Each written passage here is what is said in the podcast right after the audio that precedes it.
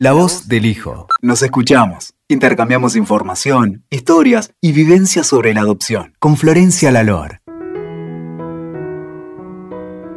Hola, ¿cómo están? Bienvenidos a un nuevo podcast de La voz del hijo. Hoy estoy con otra invitada que está lejos, en España. Se llama Ana. Ana es una mujer que es hija adoptiva y además es mamá, es mamá biológica. Pero hoy yo la invité para que conversemos un rato sobre el ser mamá siendo hija adoptiva, que me parece que es un tema del cual tal vez no se habla mucho y me pareció interesante tener un espacio para compartir esta temática. ¿Cómo estás, Ana? Buenas, pues bueno, pues ahora estoy un poquito poquito nerviosa e ilusionada por, por poder, ¿no? Por poder hablar contigo y dar salida un poco a todo esto que está aquí, ¿no? Y contenta, muy contenta. Qué bueno, gracias, gracias por tu tiempo y, disponibilidad. Y quédate re tranquila. Ana, ¿por qué, ¿por qué no, no? Bueno, yo a mí me gustaría contarles un poco a, las personas que nos están escuchando que nosotros en realidad nos conocimos a través de, de la voz del hijo. ¿No? Creo que vos, vos diste con la voz del hijo y me contactaste y, así empezamos a hablar y terminaste compartiendo tu historia de hija adoptiva en el sitio web de La Voz del Hijo, que, los invito a todos a que ingresen y la lean, porque la verdad es que es, un relato escrito de una manera muy, muy linda y, bueno, y, me parece que en alguna de estas conversaciones que hemos tenido a raíz de, escribir tu relato, surgió esta idea, ¿no? De, que hablemos acerca de esta temática en un podcast. Así es, yo quería comenzar un poco diciéndote que a mí me ha servido mucho escuchar tu, podcast, escuchar las diferentes personas que han participado. Y entonces, conforme iba escuchando el podcast, nacía eh, eh, o ¿no? salía esa necesidad de, también expresar y, poder compartir para, para ayudar a los demás y darle un poco de lo que tu podcast me ha dado a mí. Qué bueno, qué bueno. Me alegra un montón, de verdad. Gracias por, por decir esto. ¿Querés, Ana, tal vez empezar contando un poco de tu historia, tal vez para la gente que, que no la haya leído y que no sepa, para que sepan tu historia de hija adoptiva? Vale, claro que sí. Pues mira, yo mm, a mí me adoptaron muy pronto. Eh, mi mamá, yo me refiero a mis papás como mis papás, a mi, mamá y mi papá, los, adoptivos, ¿no? Me refiero a ellos como mamá y papá. Y ellos me adoptaron con tres días. Ellos llevaban mucho tiempo buscando, buscando hijos, no podían tener hijos, eh, y en España la cosa estaba bastante complicada. Entonces, pues conocieron a una señora, a raíz de una vecina que estaba embarazada y que no, no, no quería tener, no, podía, ¿no? No podía. Entonces, bueno, pues se conocieron y pues contactaron con un abogado y así se, digamos que se cerró la adopción. Yo tengo ahora 42 años, que hago la semana que viene, y, estoy hablando desde Málaga, en Andalucía. Entonces, desde Marbella en concreto, pues así se, gestionaban las cosas antes en España. Y, y, eso hicieron, fue de manera legal, en mi partida de nacimiento así lo pone, como hija adoptiva y aparece el nombre de mi madre biológica. Pero a mí no me dijeron mi mamá y mi papá nada hasta que yo tenía pues seis o siete años. En el colegio los niños me decían cosas de mis padres, me decían que yo no tenía padres y entonces ellos se vieron obligados a contarme que era adoptado. Y la verdad que bueno, fue un suceso que claro, hay que remontarse 42 años atrás, ¿no? No había el apoyo psicológico, ellos no lo tuvieron y esto es lo que yo hablaba eh, y contaba, ¿no? En, lo que pude escribir para ti, ¿no? Para la voz del hijo, porque no había un acompañamiento psicológico, entonces nadie le dijo cómo decirlo, cómo acompañar esa emoción, cómo verbalizar el miedo que yo podría sentir. Entonces yo sentí muchísimo miedo y ellos no supieron, los pobres, ¿no? Hacerlo de otra manera. Y eso fue un acontecimiento muy traumático para mí. Y luego, además, eso se cerró, se habló un día y no se habló más, nunca, jamás, de la adopción hasta la adolescencia. Entonces yo era tan pequeñita que yo eso lo bloqueé en mi cerebro y lo negué. Y durante toda mi infancia y adolescencia yo fui creciendo eh, pensando que yo eso lo había escuchado, con un montón de creencias y de miedos de que a mí me pasaba algo, de que yo tenía algún defecto, de que mm, a mí mi madre biológica no me había querido, de que nadie me quería, un miedo al abandono muy grande, eh, muchas incertidumbres que no podía compartir con nadie porque en casa no se hablaba de ese tema. Entonces, claro, al no darme ellos el pie para hablarlo, yo no me sentía segura para hablarlo. Por eso abogo siempre por hablarlo, aunque los niños se vean, los niños están muy bien, cualquier niño adoptado, ¿no? Sí, sí, sí, yo opino como a, a bloquear. Sí, tal cual. claro, ¿no? Pues yo, yo, yo tenía ahí un bloqueo y un, y un trauma también, ¿no? Eh, eh, por, todo aquello que pasé lo tenía totalmente negado. Entonces, bueno, en la adolescencia yo, en una discusión de esa, ¿no? Por, algo en la adolescencia, pues, pues le dije que, hay que ver, que nunca me lo habían contado y ellos me lo contaron. Me dijeron, pero esto como es, Ana, si te lo hemos contado. Y se volvió a hablar de ese tema. Ahí me contaron, cuando fui chiquita, perdón, con seis, siete añitos, me contaron una historia un poco más suave, ¿no? Que mi mamá biológica pues había fallecido, que no podía tenerme. Y después ya, de adolescente, que me contaron toda la historia. Algo en positivo que quiero decir es que yo sí he sabido que era adoptada. Entonces, esa realidad estaba. Y yo escuchaba los comentarios que le hacían a mi madre, eh, mi madre era peluquera, entonces yo eso no me, no me, no me hería más porque yo ya lo sabía. De alguna manera yo sabía que era adoptada, entonces bueno, eh, lo positivo de todo esto es que bueno, que siempre lo he sabido. Y eso pues también eh, creo que es muy positivo contarle siempre a cualquier niña, a cualquier niño que ha adoptado, su realidad y sus orígenes. Porque claro, yo vivir un tiempo negándomelo o dudándolo y, y claro, tenía una confusión y un miedo no acompañado por no poder verbalizarlo, que eso mi sistema nervioso está desbordado por completo, muchísimo estrés siempre, muchísimos problemas de insomnio, claro, y eso no ha estado acompañado y es bueno, pues por, no, por no verbalizarlo. ¿Y cómo fue que, em, que pudiste empezar a hablar más del tema eh, más, más, fácilmente? Me pregunto, después de tu adolescencia, cuando eras joven, ¿cómo, fue que, que, fuiste sorteando esta... Pues con mi, pues mira, con mi mamá y con mi papá no lo hablé. Mi mamá, mi papá enfermaron los dos, teniendo yo 16, 20 años aproximadamente. Mi papá murió a los 4 o 5 años después y, y, y, no lo pude hablar. Y mi mamá pues tiene Alzheimer y no lo he podido hablar con ella. Y me da mucha pena, porque yo donde realmente lo hablaba era con mi grupo de iguales, pues con mis amigos. Quería buscar mis orígenes, quería y me ayudaban, yo preguntaba, me llegaba información que no era, información que además me hacía mucho daño porque claro, al no poder buscar sin recursos yo de saber, jovencita, pues claro, te llega información de cualquier tipo. Y, lo hablé, lo hablaba con mi grupo de iguales hasta que ya comencé a ir a terapia. Y ahí fue donde ya empecé a, hablarlo más. Pero general, sobre todo ha sido eh, más o menos, yo, yo he tenido como, como dos, dos veces, ¿no? El salir de la niebla, ¿no? Yo estaba en la niebla y ese despertar lo he tenido esta crisis de identidad cuando, cuando en la adolescencia y cuando, cuando he sido madre. Ok, bueno, y ahí es, es, es nuestro tema que nos, que nos reúne hoy, ¿no? Por ahí, ¿querés contarnos un poquito cómo fue tu decisión de ser mamá? Bueno, yo te pregunto esto porque para mí yo tomé una decisión cuando quise ser mamá. Fue fue una decisión tomada por mí y mi marido, lo conversamos, estábamos listos y fue un momento de nuestra vida en el que dijimos, bueno, ahora sí, eh, queremos formar una, tener hijos y, intentarlo. ¿Cómo lo viviste vos? ¿Siempre, lo, siempre lo, lo, tuviste claro desde jovencita y desde... O, no, no, eh, no, de hecho... La, la pareja?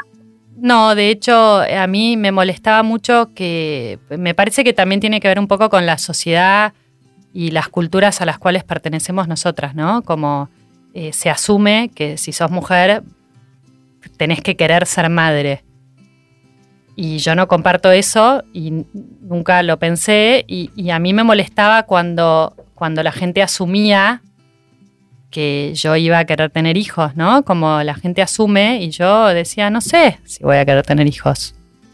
Y, lo tengo que pensar, tengo que ver cuando llegue el momento. La verdad es que para mí no fue siempre, no me sentí siempre, ay, sí, quiero tener hijos, como tal vez para mí eh, yo lo vivo de una manera como, me parece que hay que, que la decisión tiene que ser tomada de una manera responsable y que hay que pensarlo, ¿no? Como yo tengo dos hijas y, las amo, pero eh, es importante, es como, para mí es, son lo más importante e implica una responsabilidad enorme. Creo que no es una decisión que hay que tomar a la ligera, digamos. Entiendo que no todo el mundo... Yo lo Sí, por ahí no todo el mundo lo piensa así, ¿viste? Pero bueno, yo lo viví así sí, sí, sí. Y, y, lo pienso así. Y sí me pasó, no sé si te pasó a vos, ya nos contarás, pero yo me casé a los 25 años y por supuesto, uno se casa y bueno, ¿y, y cuándo? ¿Y para cuándo? Los y, y, yo, yo decía, no, no voy a tener hijo, todavía no sé. Y además, ¿sabes qué? ¿Sabes qué me pasaba a mí? Que no sé si te pasó a vos. Yo estaba convencida, no sé por qué, de que no iba a poder tener hijos. No, es que yo escuché al hilo de esto en uno de tus podcasts cómo hablaban de las dificultades que la, las mujeres, en este caso que, que queremos quedarnos embarazadas, las que hemos sido adoptadas, que tenemos dificultad y problemas para quedarnos embarazadas. Sí, es verdad, es un tema que lo hemos tocado. Me sorprendió, igual, me resonó muchísimo. Bueno, porque a mí me pasó. Igual a mí no me costó, ¿eh? No me costó nada. A veces, a veces siento que puedo decir qué día y en qué momento fue que concebí a mi primera hija, de verdad. Pero, pero yo no sé por qué bueno, pienso que tiene que ver con la historia de mi mamá. Mi mamá, en mi caso era mi mamá la que no pudo tener hijos biológicos y, para mi mamá fue muy difícil ese tema y lo intentó durante, durante muchísimos años. De hecho, después de adoptarme a mi hermano y a mí, mi mamá siguió intentando tener hijos biológicos. Se hizo tratamientos después de que nos habían adoptado a nosotros. Y por ahí eso resonó en mí de alguna manera que yo nunca había dado por sentado que si quería tener hijos lo iba a tener y yo lo conversaba con mi mamá, de hecho le decía, no, mamá, no sé si voy a poder tener, yo creo que no voy a poder, no, sé, tenía ese miedo ahí. Después resultó que... De alguna manera quizás está, conectado, quizás de alguna manera con, la adopción o con la forma de la, separación, no lo sé. Sí, después resultó que intenté y, y lo pude quedar embarazada muy rápido, por suerte. Pero, pero bueno, así lo viví a yo. a mí me ha pasado igual. Yo, yo me quedé embarazada muy pronto, pero tenía pérdida. tuve, tuve dos abortos anteriores a mi hijo, embarazos de riesgo, este, mutado, historias, ¿no? Dificultades para quedarme embarazada. Yo, a mí me pasó, yo no, durante toda mi vida, ¿no? La pregunta que me has hecho antes, yo no, yo decía, bueno, sí, quiero tener hijos, pero sin tomar conciencia realmente de lo que implicaba. Después cuando ya yo conocí a mi, a que es mi marido, mi pareja, ¿no? y, y, nosotros pues viajábamos muchísimo, salíamos, entonces no, no queríamos tener hijos, no queríamos, no queríamos y la gente no, ¿para cuándo? ¿Para cuándo? Llevar muy bien, entonces, no queríamos.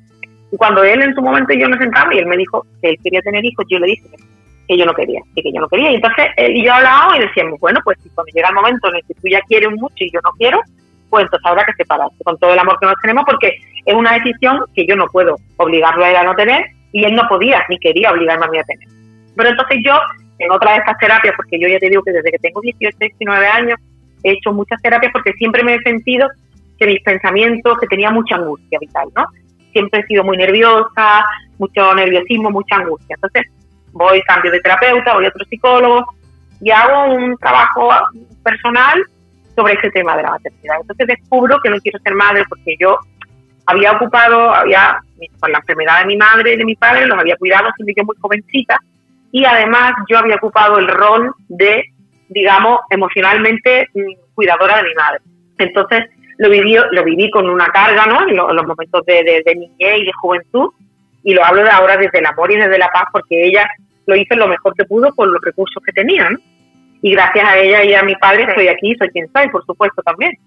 Pero eh, lo hablo con mucha paz y mucho amor. Entonces, esto me generó una carga y yo vivía la maternidad como que tenía que ser lo mismo y no quería. Entonces, bueno, aquello se trabajó, se colocó, digamos, en su sitio y entonces descubrí que sí que tenía ganas de ser madre. Bueno, y comenzamos y comenzamos a intentarlo, bueno, y eso pues tenía, tuve una pérdida, después otra pérdida, después embarazo de riesgo.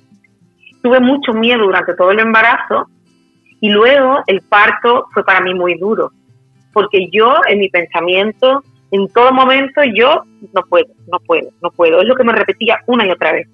Y mi marido yo, después lo hemos hablado, y él dice, Ana, tú no decías no puedo nunca. y yo sentía que no podía parir. Tenía un miedo horrible, eso todavía no lo he trabajado en terapia, no sé si era un miedo a, que me separaran de mi hijo, abandonarlo, sospecho que por ahí puede que vayan los tiros, no lo sé, pero tenía muchísimo miedo y luego el parto fue un parto muy difícil y lo separaron de mí tres días. Y ahí fue la primera vez que a mí se me abrió en canal todos los miedos que yo había arrastrado de antes, pero cuando tienen un hijo se potencian, mm, pues yo qué sé, al 3000 por mí, por lo menos en mi caso. Porque yo sentía, no sé, el dolor más grande, porque claro, entiendo ¿no? que fisiológicamente yo estaba, mi cerebro estaba preparado para atenderlo a él, para cuidarlo a él, mi instinto estaba ahí, pero mi miedo, el miedo que yo sentía a abandonarlo a él, era mi, la primera vez que se me activó ese miedo, o la primera no, perdón, se me activó con esa intensidad tan grande. Sí.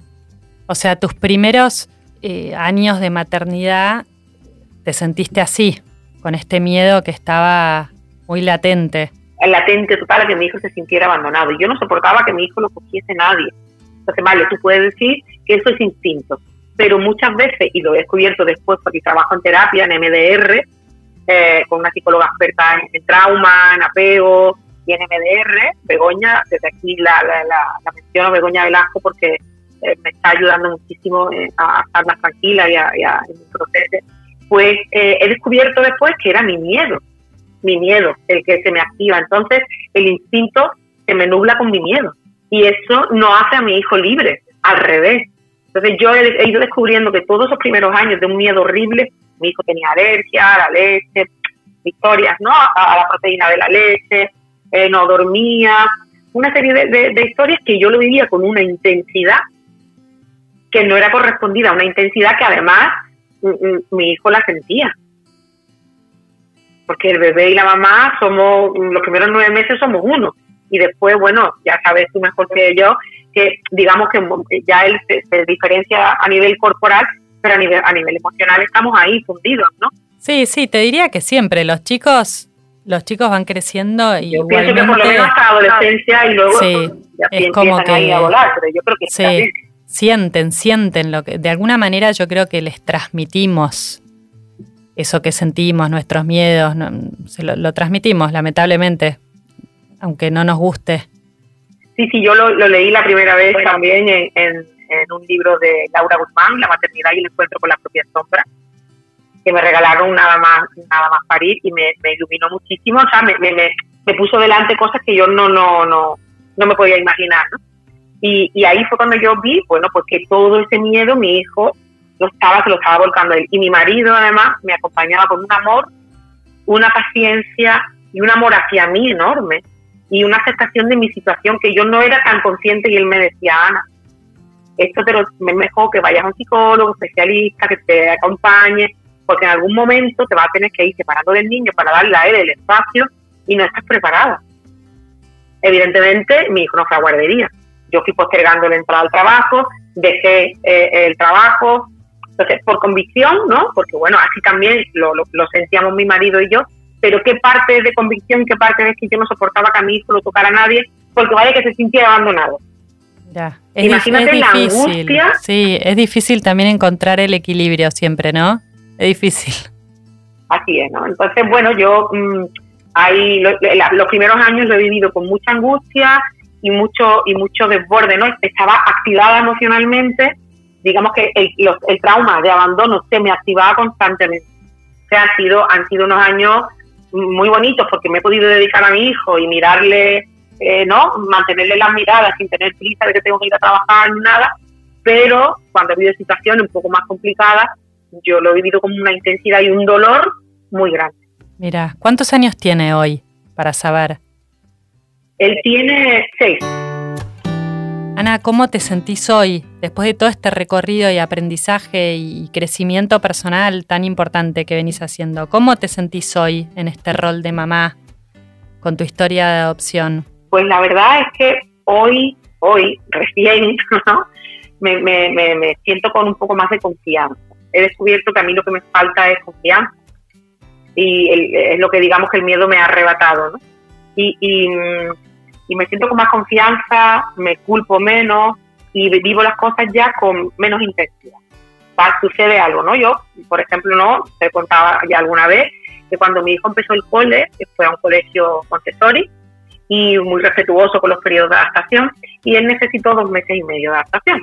Y se lo dimos. Él fue con tres meses y medio, o sea, perdón, con tres años y medio, porque él pidió ir al cole, porque yo no quería que fuese al cole hasta que no tuviera seis años.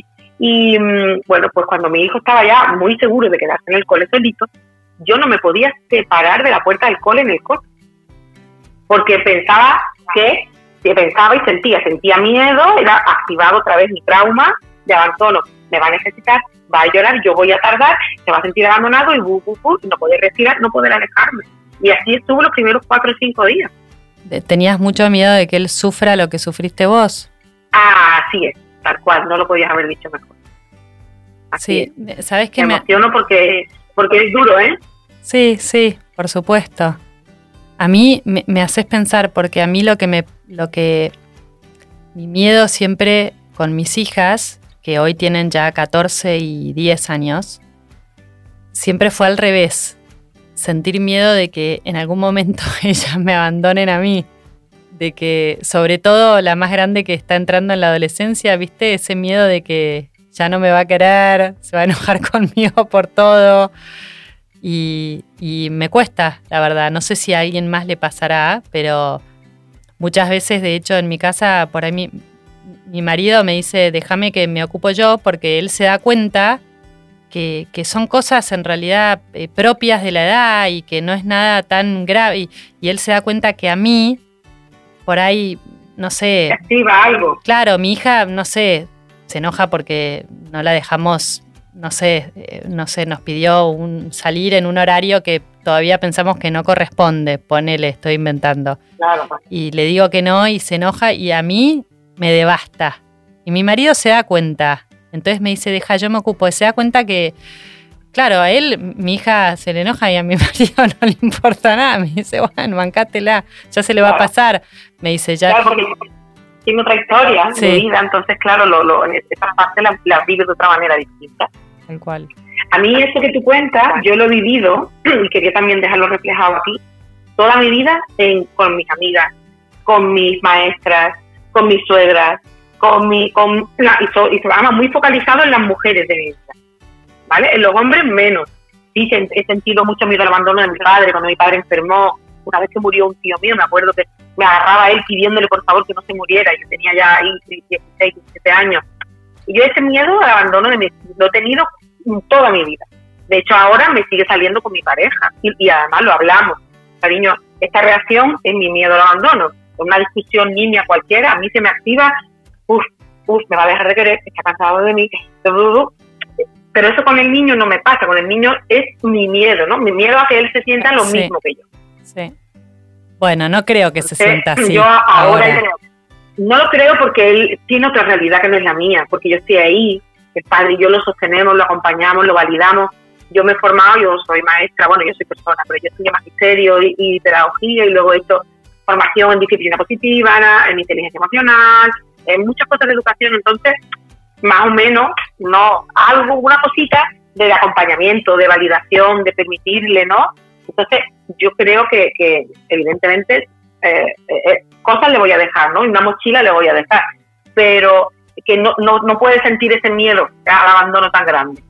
Sí, Algo también le, dejaré porque, bueno, los hijos llevan, comparten pues, también nuestra mochila, ¿no? Sí, siempre en algo nos vamos a equivocar, pero bueno, todo este trabajo que vos venís haciendo y que seguís haciendo a nivel personal, yo pienso que todos, todas las personas se deberían trabajar en un nivel personal cuando son padres, porque eso es bueno para, para todos los hijos, digamos, es espectacular.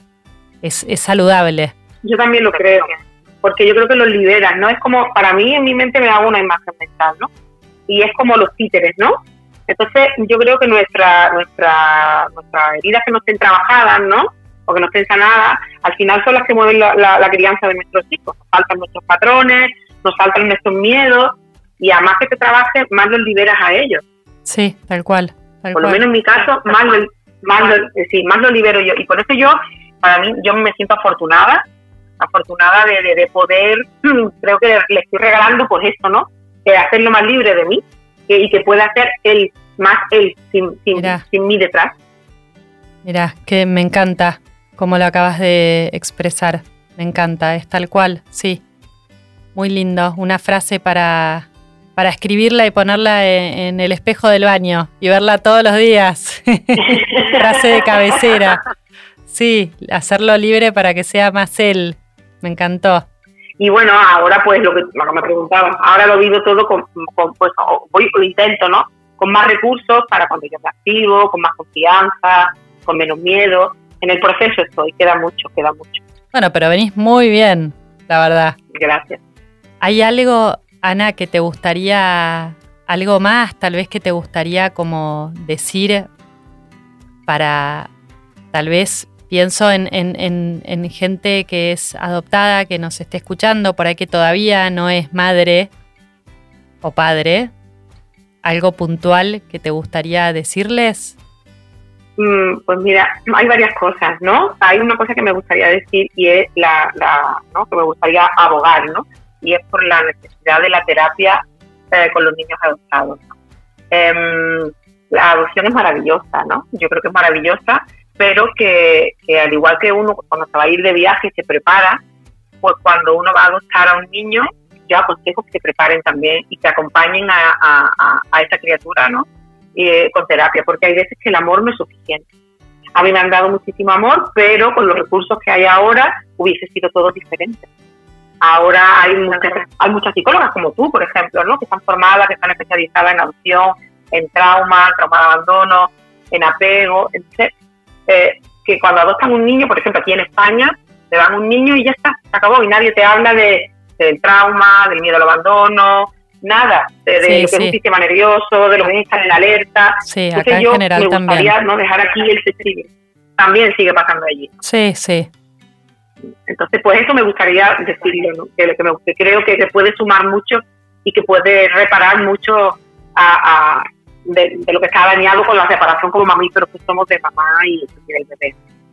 Y luego, pues, pues por otro lado, ¿no? Que, has comentado tú, ¿no? De las personas que son adoptadas, de que vayan a ser mamá o papá. Yo no me atrevo, no me atrevo a decir, ¿no? Porque cada uno vive la adopción de una manera. Porque yo he escuchado tu historia, que, que tu mamá y tu papá, pues, eh, lo hablaron siempre, que tú lo has sabido desde siempre, de una manera muy explícita, y probablemente lo hayas vivido y tengas menos, menos intensidad a lo mejor que yo, ¿no? Pero creo que al igual que aconsejo a, todo el mundo, o aconsejo que yo digo, o que pienso, que ayuda mucho que hacer trabajo personal y la terapia antes de ser mamá eh, o papá, cuando eres adoptado, mm, ayuda mucho, mucho, mucho, ¿no? Por, por, eso, por liberar de tu miedo y por ver, ver lo que tienes dentro y, ponerle nombre y, así liberar a tus hijos de, de, ti, ¿no? De tu mochila. Sí. Sí, qué bueno, qué bueno. Sí, que aplicaría a todos los seres humanos. También. A todos, a todos, a todos, a todos. Sí. Sí, sí, Bueno, Ana, gracias, gracias por tu, por tu tiempo, por todo lo que nos has compartido de, de tu vida, de tu intimidad. Gracias por, por estar acá hoy. Un placer tenerte y bueno, tal vez Tal vez nos encontremos en algún otro momento. Pues muchas gracias a ti, muchas gracias por la oportunidad, por darme voz y por lo que haces. Y me gustaría decir solo, quiero agradecer, Dale. Si, me, si me das permiso y puedo, sí, sí. quiero agradecerle a mi marido, porque lo escuchará, y quiero agradecerle eh, su acompañamiento siempre y que me haya, me haya, ah, me haya alentado a, ir a terapia. lo agradezco enormemente y quiero dejarle un mensaje aquí también a mi hijo, eh, porque esto se va a quedar grabado y quiero darle las gracias por, por, estar aquí, por estar conmigo, por haber llegado a mi vida y por ponerle tanta luz y, y, hacerme a mí también más libre su llegada. Bueno, qué bueno, qué bueno. Gracias por esas últimas palabras. Muchas gracias. Bueno, Ana, me despido. Te, agradezco mucho, te mando un abrazo desde acá y aprovecho para recordarle a todas las personas que nos escuchan que si quieren más información pueden ingresar al sitio web que es www.lavozdelhijo.org y también pueden seguir la cuenta de Instagram que es La Voz del Hijo. Gracias. Escuchaste La Voz del Hijo. WeToker. Sumamos las partes.